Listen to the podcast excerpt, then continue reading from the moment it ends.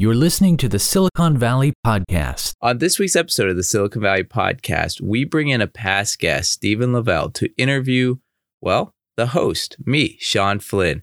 This is a special interview. This is our 200th episode. So, thought maybe it's time to learn a little bit more about the host, who he is, what he does, why he does it. And so, well, this week's episode, I hope everyone enjoys. I hope you share. And I want to say thank you for following us for these many years. We've had so many incredible guests on the show. We've had so much knowledge and information shared, and I am honestly blessed and happy to be a part of it. So, with that, let's begin this week's episode of the Silicon Valley Podcast. Enjoy. Welcome to the Silicon Valley Podcast with your host, Shawn Flynn, who interviews famous entrepreneurs, venture capitalists, and leaders in tech. Learn their secrets and see tomorrow's world today. Welcome to Silicon Valley Podcast. And this is your show, Shawn Flynn, and yet your friend Stephen Lavelle is interviewing you. When I was on the show, we had a lot in common, a lot in common. And you thought it was a good idea then if I interviewed you. And I know this your listeners have been curious about you for quite a few years here, Shawn. And what do they know about you? Very little. So, folks, you're going to learn about Mr. Flynn and you're going to learn about what he does for a living. And I know you'll be entertained. So, let's begin. Welcome to your show. Thank you. Excited for this, actually. I mean, we got the, I think this is going to be the 200th episode then. You're kidding, 200? 200th episode. Why not? Let's make this the 200th episode. All right, sir. So, so thank you for this honor. Glad Shawn could give this to Shawn. So, Shawn, how long have you been on the air with the Silicon Valley podcast? It's been quite a journey. Silicon Valley podcast, originally it was Silicon Valley on a different platform. I did 32 episodes there, then rebranded, came over, but that was right when the pandemic started. So there's this gap because I really wanted to continue doing the episode in person, where at that time, just no one was meeting in person. So in total, we're going on a little over four years now. One thing we learned when we were together is I was on the air for four years too. That was the end of my time. Anyway, your listeners are curious about you as a person. So we're going to start first with your background, then we'll get on to what you do for a living. Now, you have an unusual start. Most people, they start, oh, I started in San Francisco, I started in Michigan, right? But you got your business start where? In? I'd say the first success that I will brag about was in mainland China. It was in that. Beijing. Yeah, it could have been Vladivostok, but in your case, it was Beijing, right? So, how did you end up there? So, during college, I really wanted to travel abroad, but I was a mechanical engineer in undergrad. Because of that, I really didn't have the option to travel. It was just from when I woke up to when I went to bed was pretty much in the library doing 10, 20 page math problems with my buddies as was all just trying to get through every course. But when I graduated, I had the opportunity to go to Costa Rica I was there for almost two years. While I was there, they started opening up Chinese call centers in Heredia, which is where I was living at the time. So they already had English and Spanish call centers, and they were opening up Chinese ones. And this was 2007, around that. And I was looking, I was like, wait a second. And the people there were saying, because I knew one of the owners of a call center, and he was saying that with English, Spanish, and Chinese, we can access half the world's population. And I started doing some research and went, wow, China's taken over. I've had such an amazing adventure in Costa Rica. I learned the language, the culture. I had local friends.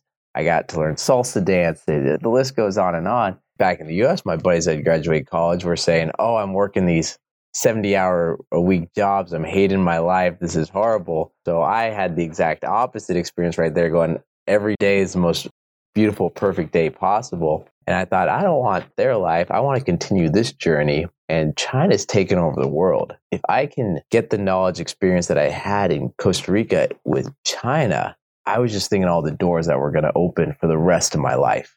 And so at that point, I went, okay, I'm going to go to China. I'll probably stay there a year because I figured in Costa Rica, it took me about four months to learn the language, not learn the language, but enough of the language to have basic conversations started to understand the culture more as I was learning the language, starting to get all these things just started opening up. But it was in a short time. And I figured, okay, Costa Rica took four months. China's going to be a little bit more difficult. It might take a year. I'll allocate that amount of time. I went to China and it was 10x, 100x more difficult than I thought. And really, after nine months, I was barely able to order off a menu. And so I stayed there longer until I felt I was comfortable with the language, with the culture, completing all the goals that I had going into it. But in that process, I also started a couple companies. Two of them failed. I think I've actually shared some of the stories on past episodes, but because of those failures and the learning from each of those, and the second one did a little bit better than the first, but I started a third company, which actually I was able to exit two and a half years later. And in that span, at the very peak, had a bunch of employees, had a couple offices. It was pretty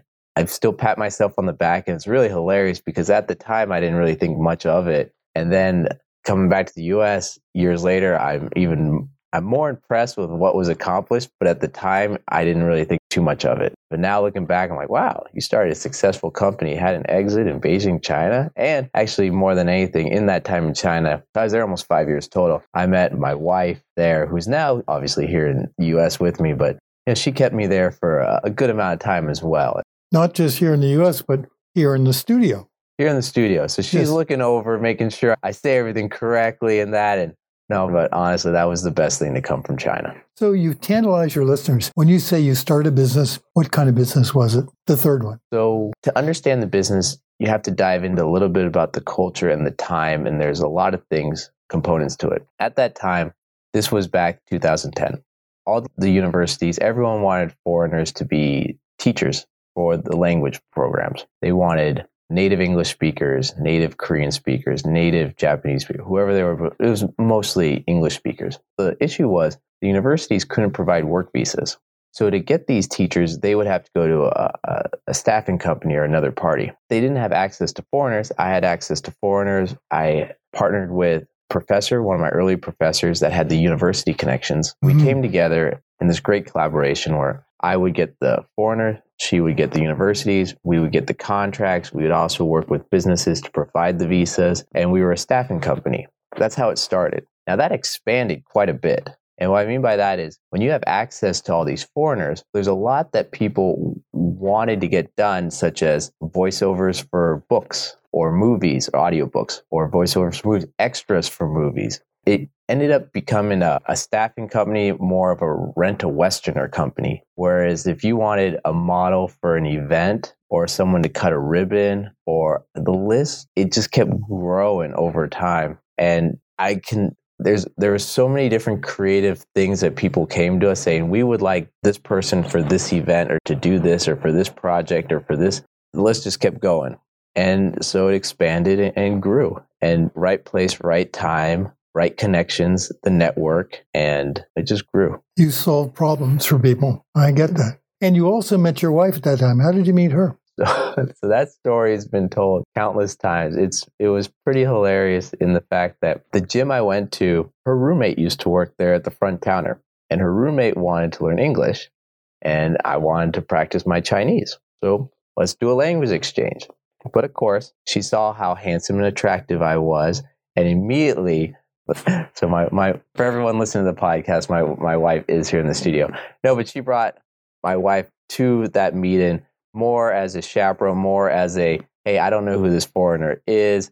Let's bring my roommate as either a buddy protection. Who knows the what was the reason originally, but she brought her roommate. And of course, during that language exchange, it was like, yeah, you're learning Chinese, great. Now your roommate here also definitely needs to learn English as well, right? And it wasn't that aggressive. But uh, no, we we met then. Nothing really happened. about six months later, I was walking in the mall and I was like, oh my gosh, I know this person. And said hi. And she's like, yeah, I know you. We did the language exchange months back. And then after that, it was, do you want to go play badminton sometime? And then we played badminton. And then it was badminton every week for months. And then finally, one thing led to another. And yeah, we started dating. So you came back with some business experience from Beijing.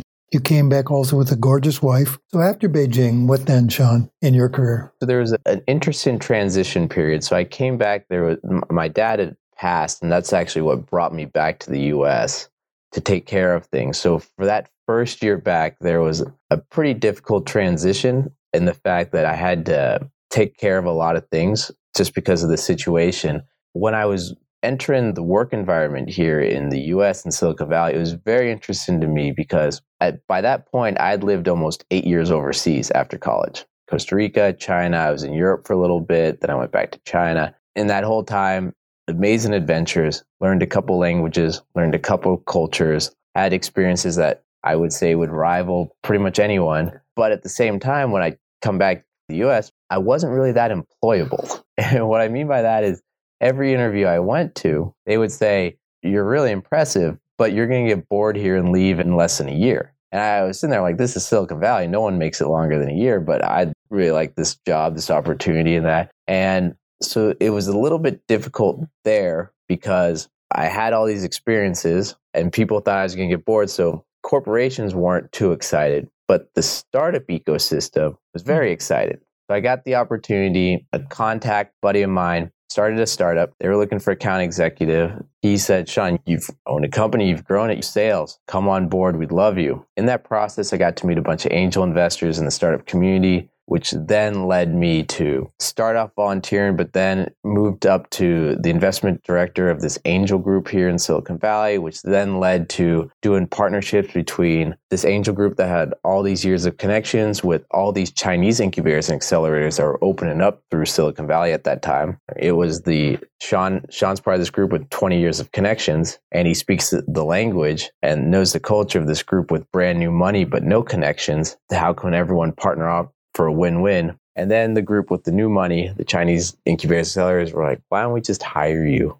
So then I onboarded. I was at a company that was backed by the second largest land development, privately owned land development company in China. I was there for a number of years, going back and forth between China and US. And in that process, got to meet a lot of investment bankers, got to meet a lot of investors. And then I pivoted from that into the investment banking world. So that's been my very unusual journey. may be a pattern for some other people. Now, you brought up the term startup. In that term lurk a lot of mystery, Shawn. So, if you look at the typical development of a startup, are you able to extract from that stages of development? You did an MBA, right? Yes and no. Oh, I, I, thought that was one of our similarities. I technically don't have an MBA, but I will say I helped my wife get her MBA. I was yeah, I gathered a lot of the information from her time. you think like an MBA graduate. So are you able then to identify, call it stages of development that are typical in a startup? Definitely. One of the conversations, and I advise a lot of startups at the Small Business Development Center. I've helped with a lot of companies with planning their funding strategy and the milestones and that of what needs to be hit to talk to what investors at what time and whether this is your seed A round or later on, how this get divided. So, yeah, have. And in those terms you just used there, those are referring to different stages of money gathering, correct? Yes. Okay. And whether it's outside capital, professional capital institutions, or if it's individual or even angels, or even before that, maybe friends and family. There's normally different there's a predictable pattern for raising capital of start off with friends and family, then move into more angels and angel syndicates, and then more institutional where it's investment bank or not venture capitalists that are investing money on others' behalf that they'd raise. Hmm. And then it moves down the line to potentially private equity or the public market or whatever stage. But yeah, there's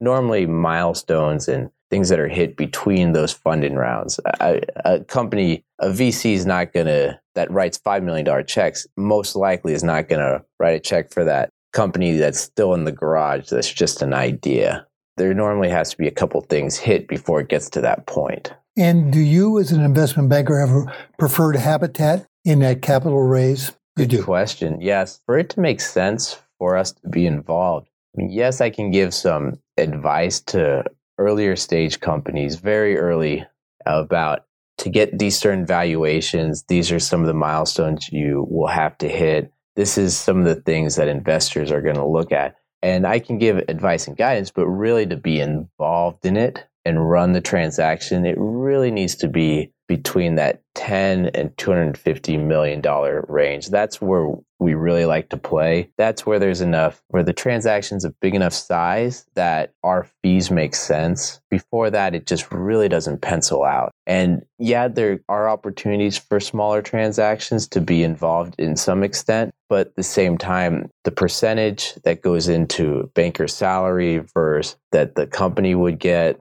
versus it things just it really needs to pencil out on paper not everything can go to these fees it has to go to the company itself so if that makes sense and for that range you mentioned 10 to 250 is that referring to revenues transaction size. Transaction size. Yeah. And for our listeners, and they know Silicon Valley startups, a company with very little revenue sometimes can have a pretty big value, pretty big transaction size with the deal. So it's hard to say revenue. It hard. It's hard to say EBITDA. It's hard to say a lot of these more normal units that people measure against because of where we are geographically and the companies that are here, the tech, these tech companies and what they're developing and that kind of one of the things that makes Silicon Valley so exciting. Okay, before we get on to talking about M&A, you mentioned you have an unusual life pattern, if you will. When you were trying to get these jobs, you realized that you were an odd fellow and not so hireable except in Silicon Valley. So, a little self-evaluation here, Shawn. Here you are at this stage in life, and if you went back to that graduate you roughly 20 years ago, what advice would you give that young man? Keep your network warm. Oh, so when I graduated college and started traveling, I did make a little effort, but being in Costa Rica where I lived, there wasn't internet. I, on Sunday, I would go to the internet cafe, write my little blog post on MySpace at the time, send that out. We remember that. China, there was no, I'd never got a VPN when I was there. So Facebook I didn't use. I didn't have LinkedIn at the time. There's all these social media. When I came to Silicon Valley, the one thing that I thought more than anything I was at a disadvantage of was I didn't have a network. And I would look at people that were employed that had these jobs and I was like, wait a second, I've negotiated bigger deals. I've done this. I've done but yet they had a network that they kept with them alive since they graduated college and nurtured and built out. And it was one of those things I kept thinking, geez, if I had just stayed in contact with all my buddies from college and even before that, high school, middle school, when I went to college, those ones from earlier, an example, I was at an Association of Corporate Growth event just a few weeks ago, and I ran into a buddy from middle school, and he's doing really well. We haven't talked in 20 years. How many other people did I know 20, 30 years ago that are doing fantastic now that you know, are great people that it would have been, wow, it would have been so nice just to ping them once or twice here and there, see how they're doing. Would it have been that difficult for me when I was in China to get a VPN, to go on Facebook once in a while and say hi to people? Would it have been difficult for me in China to start a LinkedIn account then and build all these connections? It's looking back, that's one of the things I now I think I do it really well. I really put in a strong effort now since coming since moving to Silicon Valley. One of the things I really prioritize is relationships with people and staying top of mind. And I wish I had done that way, way earlier. Like you, I grew up in the Bay Area. You in Danville, me in San Francisco. I still interact with people I went to elementary school with. yes, it's been a long time. So I want to turn now to your area of expertise. Get your thoughts on what interests you and me. That is selling company. So let's start. Why do people sell these companies? There's many reasons why someone would sell a company. Most of those reasons, honestly, are it wasn't expected. Maybe there's a death in the family. Maybe they get a disease. Maybe a divorce. Maybe there's a lot of reasons why it could be a spur of the moment, got to be moved quickly. There's other times when it's, wow, this is really thought out and it's just time it's time to either retire it's time to move on to something else you've wanted to do for years that new project you want to build that new idea you want to put allocate your time to so in that sense it's planned out but most people it's not planned out there's an event an outside event that happens that forces them to have to take the route of selling their company or liquidating a percentage or who knows what it is but it's a they have to make changes eh, in a way that it's not their choice. Understood. So after they reach the decision to sell, whether driven by circumstances or by desire, how far in advance should someone prepare before they sell their company? In the ideal world, they're preparing on day one of building the company. And what I mean by that is if they're talking to an expert like yourself and they say, These are the goals I want to have in my life, you can start talking to them. If that's what you want to do with your life, financially, this is how much you're going to have to have for that. Okay, now let's backtrack that. If I need this much money to do this and this is what I want, what's the numbers, the metrics in my company I need to hit so that the valuation is in that range? The multiple, maybe it's revenue, EBITDA, who knows? Okay, so if I need this we'll say this amount of, I, I don't want to get too technical. So we'll, I was thinking of saying this multiple of EBITDA, but then for our audience, EBITDA is earnings before interest, tax, depreciation, amortization. So it's just think of it this way. If I have this, I normally would times it by this amount to get an exit value range. That exit value range after ta- after taxes or whatever with my wealth advisor, I end up with this much money and then I can have this type of life after that. So to get to that number, that multiple, what does my company need to do? So say I need to get to a million dollars in EBITDA and today I'm at zero. I'm just starting my company. How many years will that take? What's the growth? What product am I selling? What's the process of selling that product? How many and start tracking that to get to that point. Now that's that would be best case scenario or you're planning out because in that process or in that journey, they're building the correct processes. They're aligning their business and everything so that they're not there in the day to day at the end. They're at a distance. The company's on its own. It can be easily sold and transferred without them having to stick around for years after the sale, which now that's a topic that's coming up in quite a number of conversations of, yeah, I'd like to sell my company and then I plan to travel for a year or two. And it's like, that's not reality because you're still involved in this business and you're so key. Whoever the buyers will want you to stay there for one or two years. Wait, I'm at this age already. I have grandkids. I want to enjoy my time. Okay, but this is the reality. For this valuation you want, you leaving is a huge risk. They'll want you to stay there to de risk it and give you a higher valuation. You need to stay and commit to this much, and this is how it's going to be structured. So you're incentivized to stay all these things. So knowing early on the numbers, the time, building it so you can step back, all these value drivers of diversifying your clients. If all those are planned throughout the whole journey, it's an it's the best case scenario. Now, what normally happens is they say, "Listen, today's November, and I want to sell my company before the end of the year for taxes." And you're like, mm-hmm. "Okay, let's go to reality." Thank God you didn't say what year you wanted to sell yeah. that in hmm. for taxes. But I mean, just the process of selling a business is normally six to nine months. So work back, talking to your advisors, talking to your wealth, your tax, every, all your team before that, six to nine months, maybe a year. Worst case, ideally, you've had these conversations for years before. It's it should always be in conversation as you're doing this business. I guess that's what I'm saying. It should always be in the back of your mind. Am I growing this in the direction I want for the end that I want? Before we get to process, you mentioned six to nine months, and you did mention a word we all love to say, EBITDA. So that's a metric often used in the M&A world. What other metrics do you think are important? And tell our listeners which ones you think we should pay attention to. There's a lot of metrics, depend on the sector you're in, the business and that, the stage of your company, but there's a lot of things that should be tracked early on. And I'll just say those for more, the more general ones, you got revenue, you got EBITDA, or if it's a smaller business, seller discretionary earnings. But even before that, there's metrics such as lifetime value of a customer, cost of acquiring a customer, net promoter score, even more vanity metrics, number of views on your website. How many likes did you get on your last Instagram post or followers?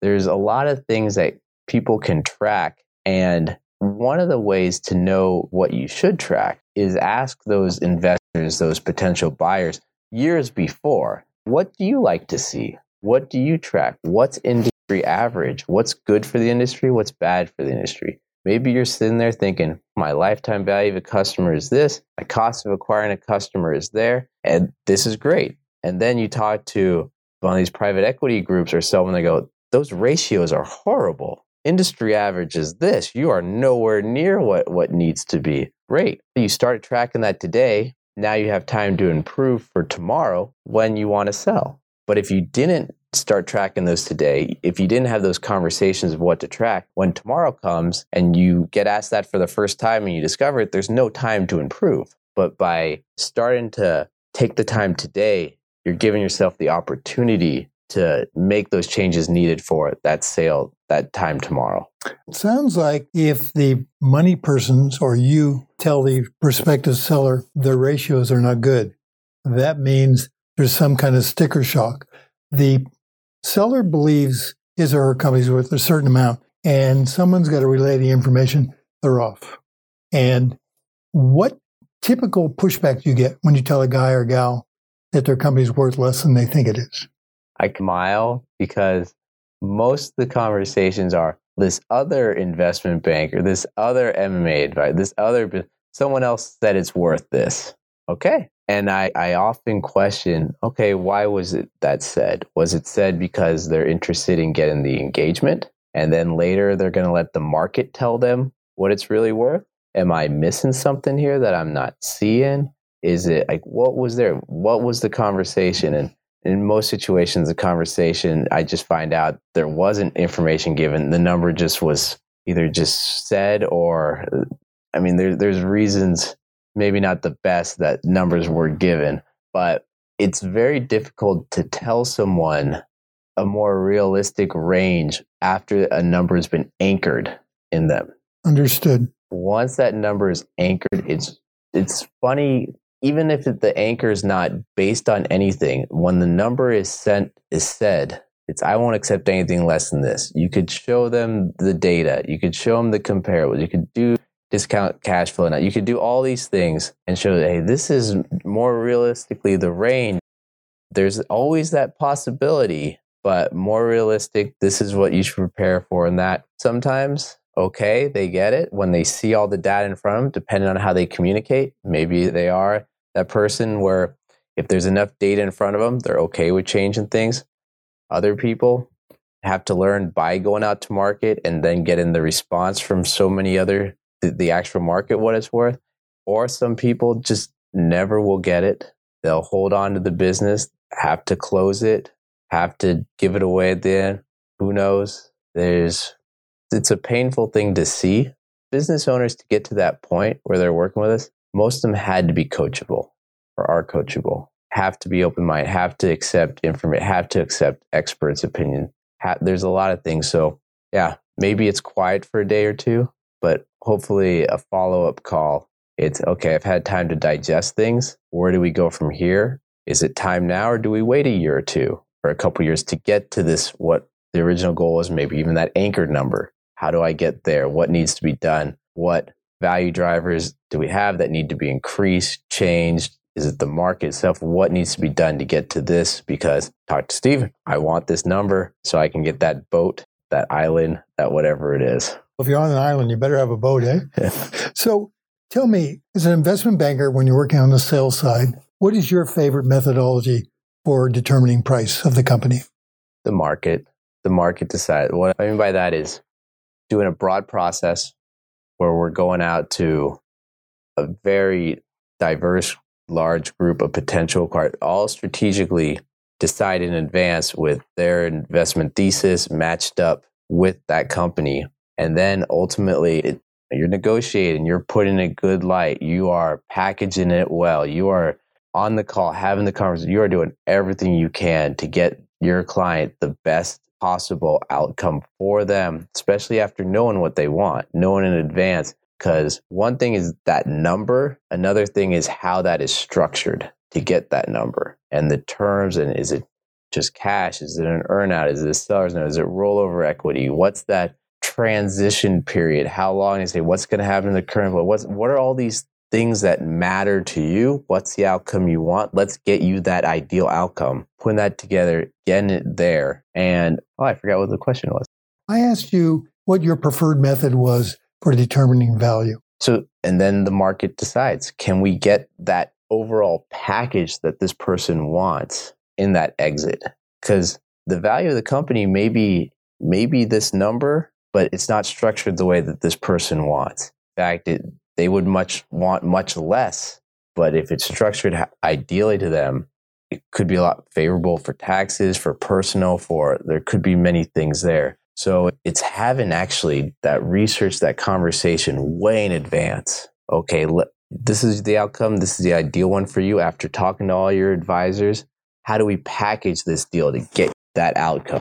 When we're marketing it, when we're having calls with the potential buyers, how are we wording it? What are we driving? What strengths, weaknesses? How are we positioning the outcome ideal? Are we mentioning this is the structure interested? These are the multiples. This is the cutoff. This is the timeline. This is a, what are we portraying in this story, in this picture to get that ideal fairy tale ending? Okay, so if your prospective seller is disappointed when you make him or her become realistic about price, do they walk away from the sale and lick their wounds?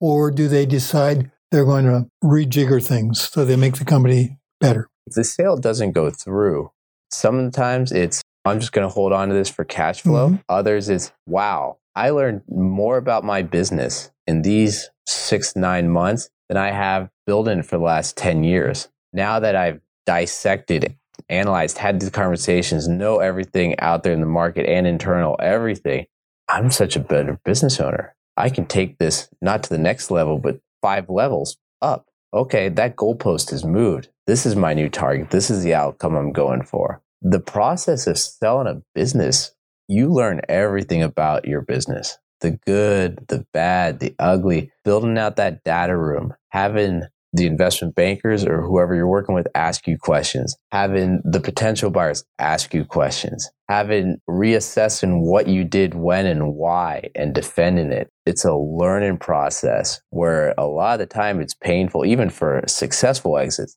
It's a painful process because everything's exposed. And so if it doesn't go your way and it's okay, this isn't the outcome for me, I'm going to hold on to it. Now it's sitting down going, what's that outcome you want? Okay, now let's work backwards. Value drivers, what metrics do we have to hit? How long is this going to take? What changes need to be made? People need to be added, removed, what needs to happen? All right. More what professionals professionals need to be brought in, whatever it is, it's this is where we are today. This is where you want to be tomorrow. Let's build it out. Here are the processes. Let's get to what needs to be so that the ending you want is the ending you'll get.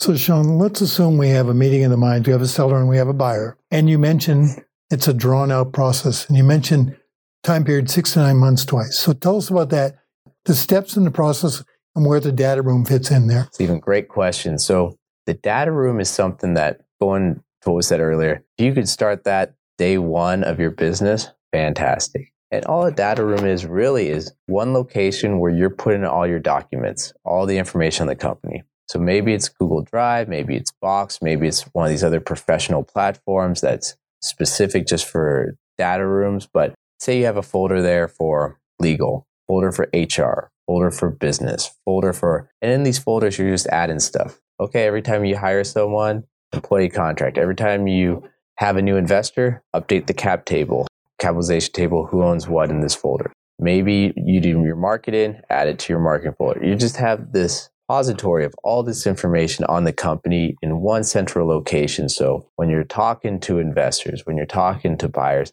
after NDAs and that information is signed, NDA. non disclosure agreement, it protects you from that information getting out there to people you're not interested in them having it. Because when your information is out there, it can definitely be used for reasons that you may not want. Some people might want to poach your clients, poach your employees, use something against you, who knows. But to make investment decisions, before making it, you want to know what you're invested in. So they'll want access to the company so they can do their due diligence. So a data room is just this one location where everything you can think of is there. Leases, cap table, org charts. The list goes on and on. Who controls access? So if you're the owner, ideally yourself. Some of these data rooms have access where these people have access to this amount of information, not all of it. You might want to limit this person has access to this folder. This person has access to everything. This person has access limited to everything. But as the owner, you get to decide and you should keep track of it because the last thing you want is to have someone access it that you think is only going to look at it for a day or two.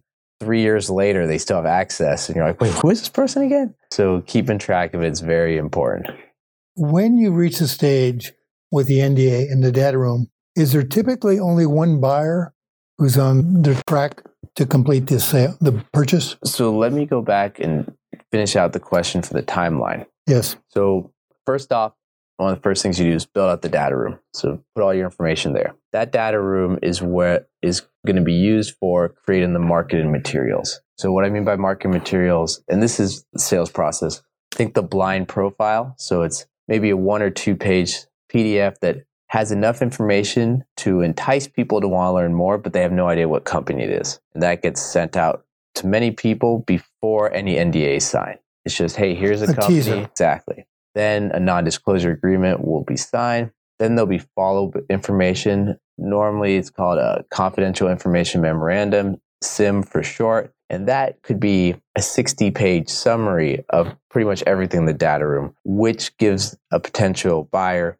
they'll answer maybe 90, 95% of their questions. They'll still have more specific ones. And you, as the representative, will have the opportunity to answer those, either emails or phone calls or that. Then, as this is narrowing down, you depend on the process. You might say, okay, everyone, you've had access to the teaser, to the confidential information memorandum. Let's set up a call with yourself and the potential buyer, answer any of those questions. Now it's okay, in the next, say, two, three weeks, we'd like an indication of interest, which is just one more step before the letter of intent for to get people more to narrow that funnel. So the more serious buyers are still there. And this process that I'm saying right now for a mom and pop business on the street, it's not going to be this complex. Some of these steps are going to be taken out. I'm just talking about more that process for the middle market, which is where I spend my time. So from the indication of interest, this funnel is getting more narrow, and there's going to be many people that drop out from the CIM to the indication of interest. Those people, indication of interest, they're going to want more information. They might want calls with the owners, management calls. They might want access to the data room. They might want some. They they might want more before. Listen, we're really excited, but before we write this letter of intent, it is non-binding. But before we spend the legal fees and that and the time to build out, we need these other questions answered.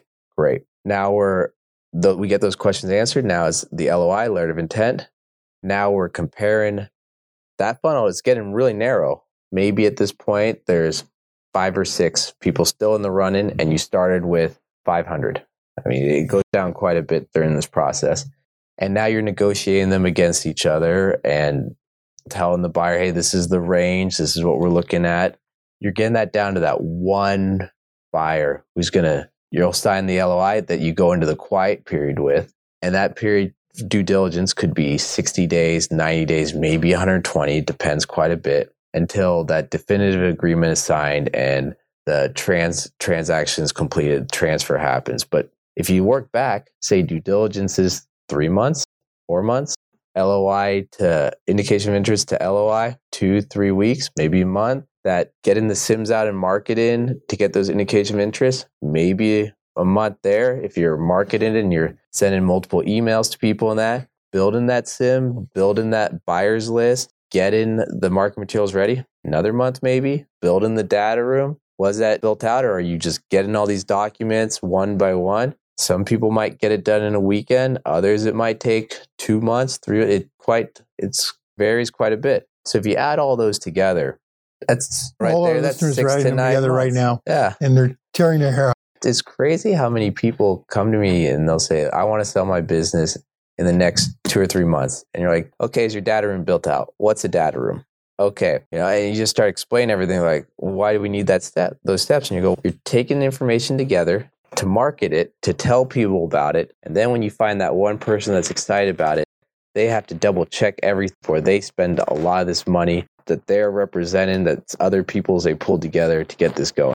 Of those many documents you mentioned, which one becomes binding? What's the first one where there's some enforcement built into it? I mean, the LOI has that quiet period, that due diligence, that 90 days, that where you're not supposed to discuss this deal with anyone else. You're not supposed to be going back to those other LOIs. You're not talking to other people saying, hey, this is the offer. We're, eh, it's quiet period. Before that, there's nothing really binding. Even the LOI is not really binding, but there is that one component of it, that, that quiet period. But this whole process itself, it is Oh, and I guess the NDA. But for the most part, it is a trust process. You're trusting that because these people you're sharing stuff with, it's, ah, I mean, how difficult would it be to find out so and so told so and so that told so and so about something that was shared to them? It, there's, I think that's also one of the beauty components of doing business in the West and things like that. Just the trust of the person on the other side of the table.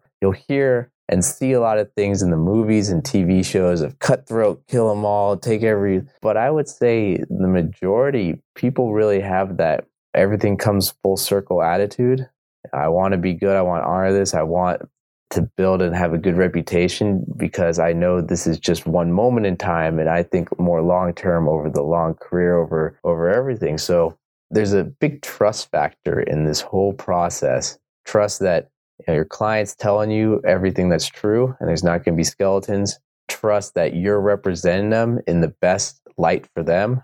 Trust that in your conversations, you're painting the honest picture and you're packaging it Trust that the person is telling you on their side of the table what is true. Trust that we are moving this along and things are happening the way that everyone says there's. So there's a code of honor yeah. because there's a cost to being dishonorable. Yeah. We're in the so. business. Okay. Question then. You didn't use the word negotiation, but you said something like, we're going back and forth. So you and the guy or gal you represent, you are aware of all the buyers. And now you've got offers coming in. And how can you, to what extent can you indicate to one buyer that another buyer is interested without acting unethically? The buyers will ask you questions. Oh, they will. Give oh, us some examples. Is this a broad process, narrow process? How much interest is there? What does what's the walkaway point for the terms of price that the buyers or sellers aren't even going to look at? What are they looking at something more of a multiple of EBITDA? Are they looking how should we put a value in this when we make our there's a lot of things that people want information and there's some things that client what can i say? What can't i say? Okay you're comfortable with that? Perfect. And then there's other things listen i'm sorry i just can't answer that. So there's a lot there because it is a game. It's a verbal jujitsu game where you're trying to figure out those little things that may give you an edge in the conversation. When you're deep in the process and the sale is not consummated, is there anger from the sellers? And if so, who is it directed at? There, is it ever at you, Shawn? There is so much emotional ups and downs in this process. That I can't stress enough. Think of all the one, this is for many people the biggest transaction in their life. They've lost marriages over building their business. They've lost their homes. They've spent time away from their family, their friends. A lot of people have put maybe the last seven or 10 years of their life into creating this. So there is huge emotions in this decision and it's completely understandable. So a lot of my role is actually yes, there's Excel components, yes, there's conversations, but a lot of it is this is the process. Let's just keep this conversation open. Let's keep this conversation going and let's keep everyone's emotions in check and have that dialogue. And there's those ups when we're going out to market. All right. There's those ups or downs when it's these are the offers coming in. There's ups and downs of we have these management calls. Okay, how are we going to prep for them? There's ups and downs of, hey, these were the questions that the other side asked. I didn't feel comfortable. I didn't like this. I didn't like that person. Or, hey, these people were fantastic. They're going to be great buyers.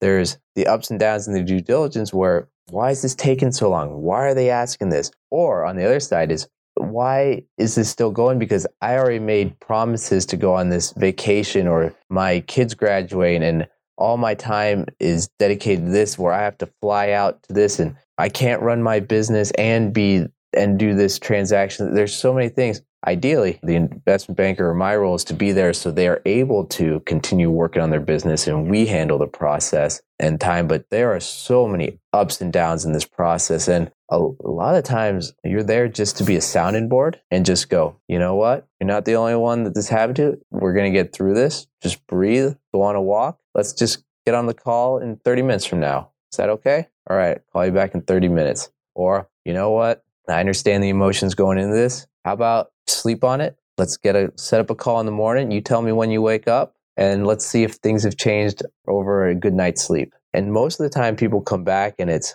hey, I wasn't thinking, I was a little emotional. I'm sorry I said this, you're right, or that. Okay, how do we move forward? What are the next steps? You're Like, okay, understand. So you got to have a little bit of thick skin in the, in this profession. You also have to know how emotional it is and how it's not directed at you. It's directed at the situation itself and people skills. It's a huge part of this game. It's a huge part of this profession. I want to shift from the seller to you. Mm. So the seller does or does not complete the sale, full of emotion, but the sale's done. And now you're going to have what one of my clients who's an FBI agent calls his cigar moment. And by that, what he means is after something's happened, he's caught the bad guy, let's say, and he's sitting back enjoying. When you sit back and enjoy, what is it you often think you could have done better? I revisit the deals quite often.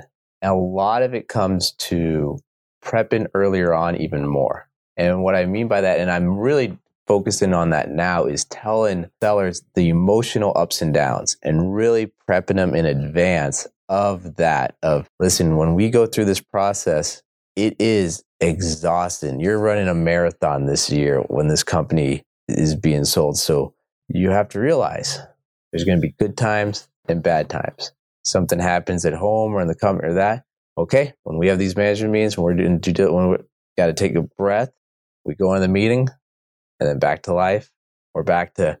But I am now really focused early on when I meet someone that's even thinking about selling their business. One, have you talked to other professionals and lined everything up? And if they have, then it's okay. Has anyone talked to you about the mental wellness, about the emotions that are going to go into this transaction and try to really lay it out? Which side do you like working on, the sell side or the buy side? The sell side. You do? I like both. Okay. Uh, but the sell side, it is so impactful in people's lives. It's when you complete a transaction, their lives change. In the fact that, I mean, how amazing is it to say, okay, you've worked with this group and now they can do anything they want for the rest of their life. They could retire, they could give money to charity, they could do anything they want.